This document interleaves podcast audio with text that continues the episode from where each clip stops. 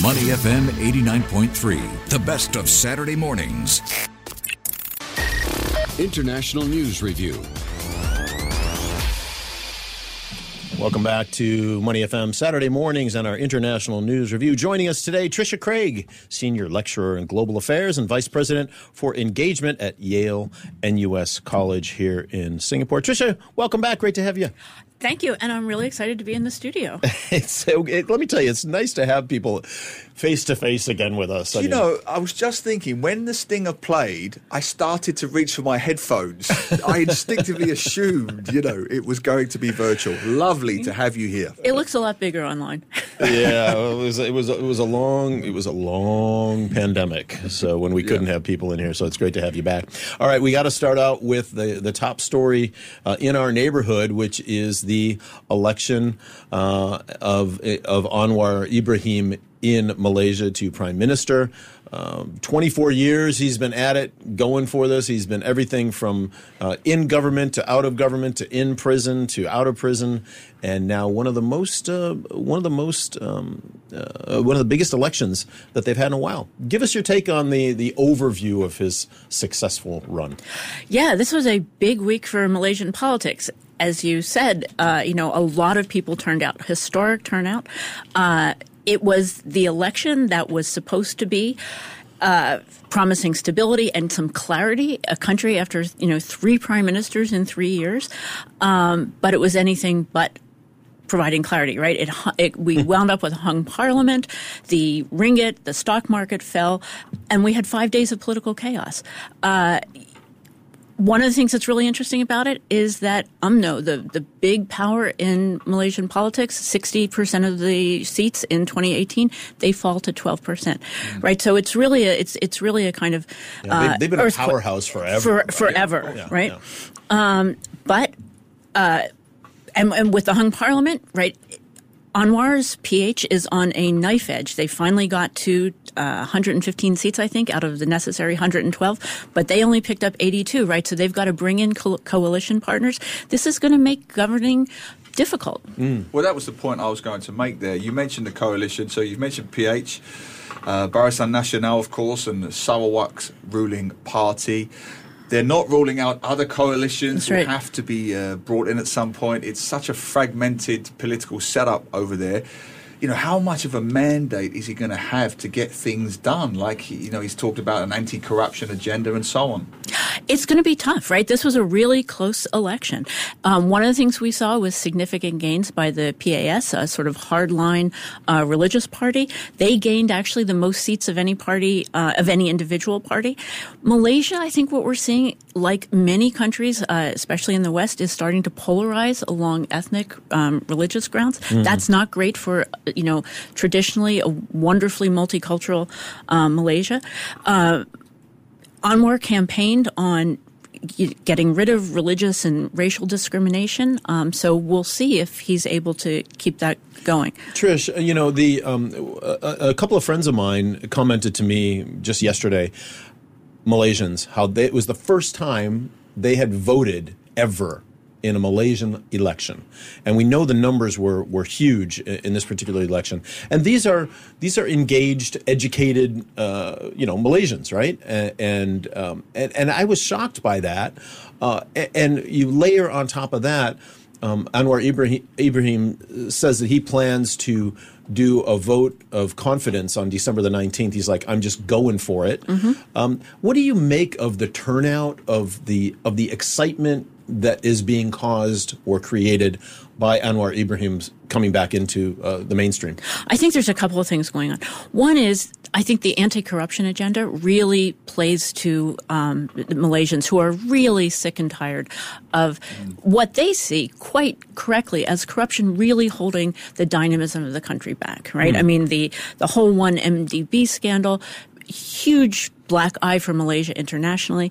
Um, and you know, and I think not only does Anwar come in with that kind of anti-corruption credentials, I think to some extent that's also what we're seeing with the PAS, right?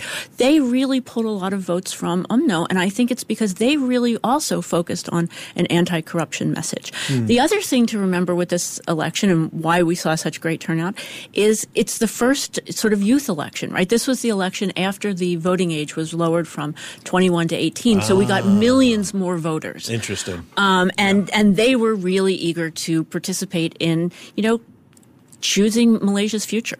Well, the market seemed to agree with it. As you know, the ringgit yep. jumped by almost 2%, 1.8% against the US dollar. The uh, stock market posted its strongest gains in, in more than two years. So the international markets see the chance for stability here. What do you think the region sees in Malaysia now? I think, uh, like like the international markets, I think. Uh, Anwar brings that kind of credibility. You know, he was the finance minister in 97 with the Asian yeah. financial crisis. Mm-hmm. He has re- very good cred uh, internationally. And I think what everybody is looking to see is can he pull off uh, economic growth? We're going into a global recession. Malaysia, like a lot of countries, has inflation, not as bad as some places, but still it's a huge concern for voters. One of the things I think that he's got to be able to do to reassure both the region and markets is Look, Malaysia, one of one of it, one of the things it suffers from is low productivity, right? So he's got to make those kind of structural reforms. Also, he's got to get rid of corruption. Um, and you know, we talked about the coalition. It's going to be hard carrying out a lot of those policies because he's going to have to make a wide group of pretty disparate bedfellows happy.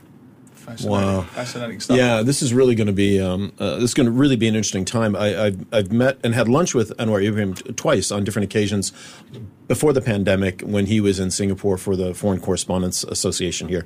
Uh, he always struck me as uh, uh actually this goes back 10, 15 years. I got to be honest. He always struck me as being so intelligent. Um, so able to talk literally about any topic, but it was my impression at the time that his heart was really in it for Malaysia and for the Malaysian people, all of them, not just certain segments of it. Yeah. And and then of course there was a sodomy trial and conviction and all that that came after that. Um, and, and I, I personally, I really feel like he's a he's going to be a great leader if he gets a chance if to he gets do that. chance. Yeah, I mean, yeah. just to add to that, in 2018, of course, he came here and gave that lecture, didn't he? Yes. Was, that, mm. was that when you met him? Yeah. Talking about the importance of bilateral relations, and that's the photograph we've been seeing in the last day or two with him and uh, Prime Minister Lee Hsien Loong. So there is a shot, there is a chance that improved in bilateral relations as well, I would imagine, Trish? Absolutely. And I think, you know, one of the things that uh, he's somewhat seen as is pro West, right? But I think he's been doing a good job since, uh, since his appointment of talking about the need to really up ties, uh, not just maintain, but improve ties with China.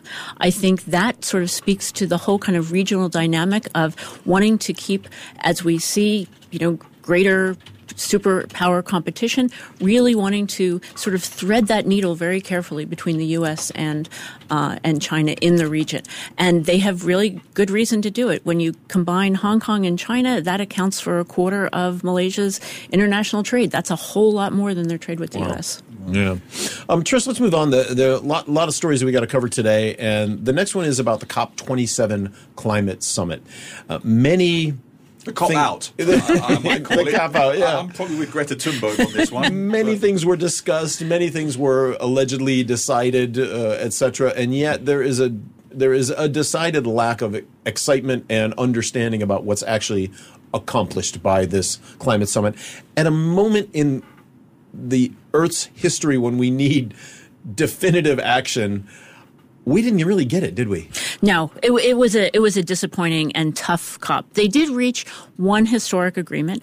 That's a loss and damage fund for the most vulnerable com- countries. So take the floods in Pakistan, for example, right? How do we help countries that are really sev- poor um, vulnerable countries who are affected by climate change.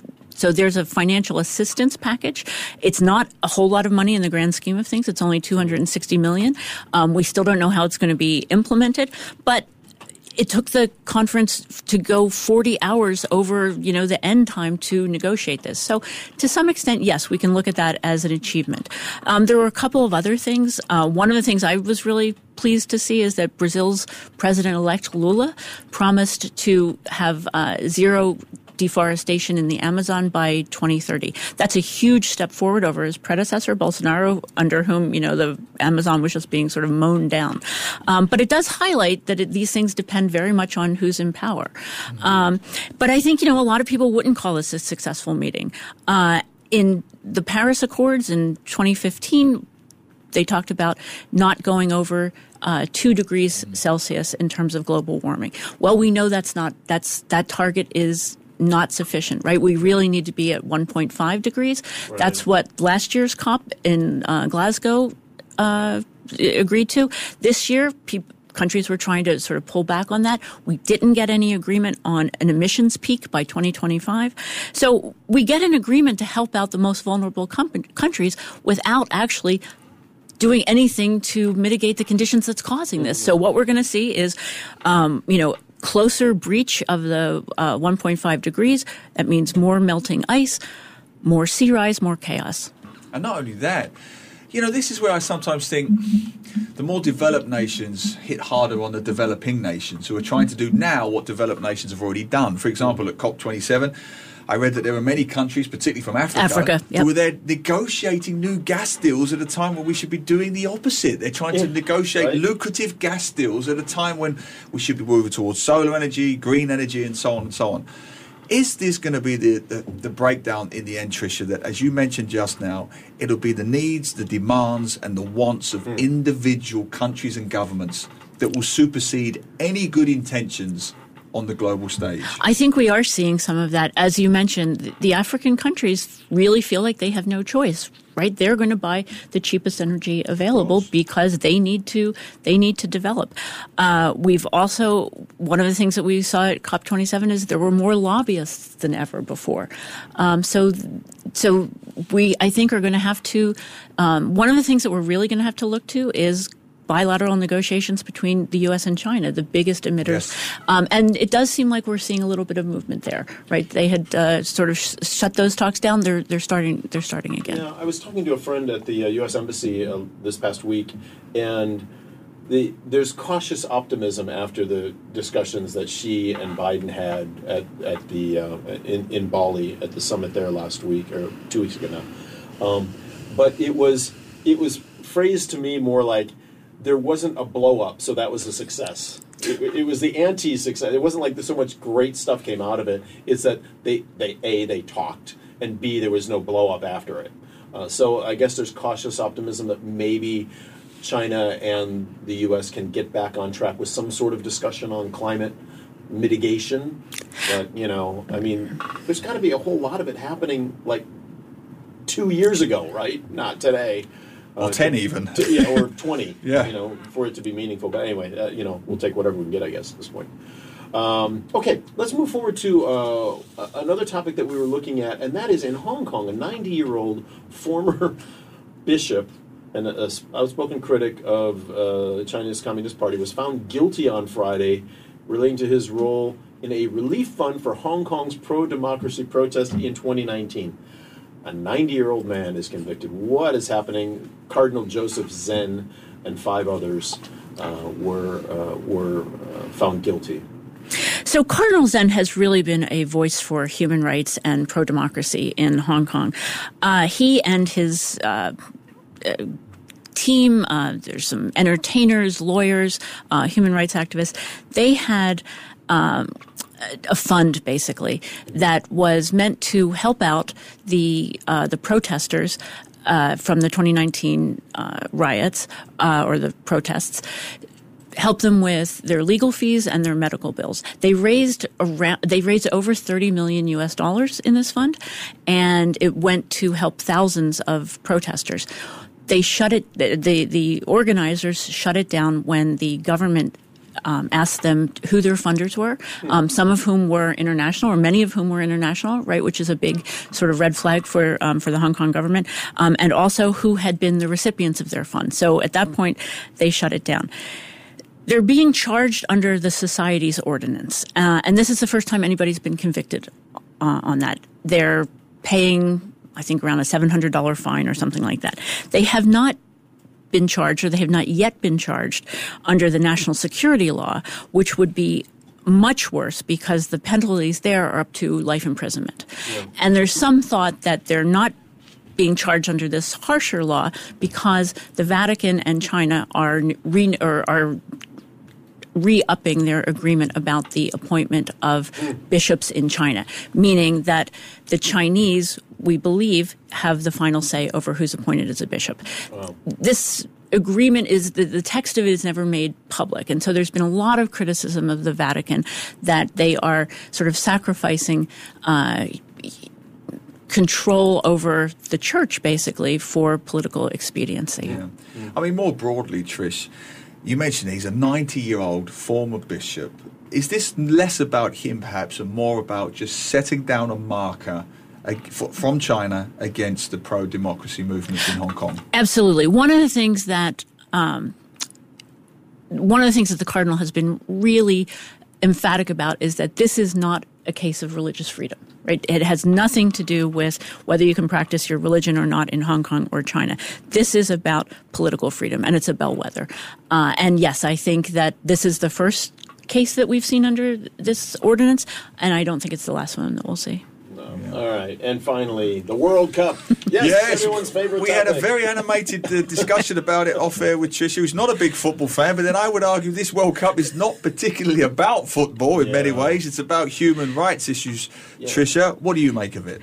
So this has been uh, this has been the the big question of the day, and I think a lot of people are asking what is Qatar getting out of this, right? This was supposed to be their sort of debut on the world stage. A tiny country spending up to $300 billion on these games. More than every other World Cup combined. combined Just a crazy amount of money, right? And one has to wonder if their PR team is happy with the publicity they're getting, right? Because there's so much about um, the human costs of building all these stadiums, the human cost of simply their kind of work um, conditions in general, and then certainly things that we thought were going to be possible at the World Cup are turning out not to be, right? There was the controversy over um, the One Love armbands. Uh, homosexuality is illegal in Qatar, so there were some, I wouldn't say protests, but shows of support.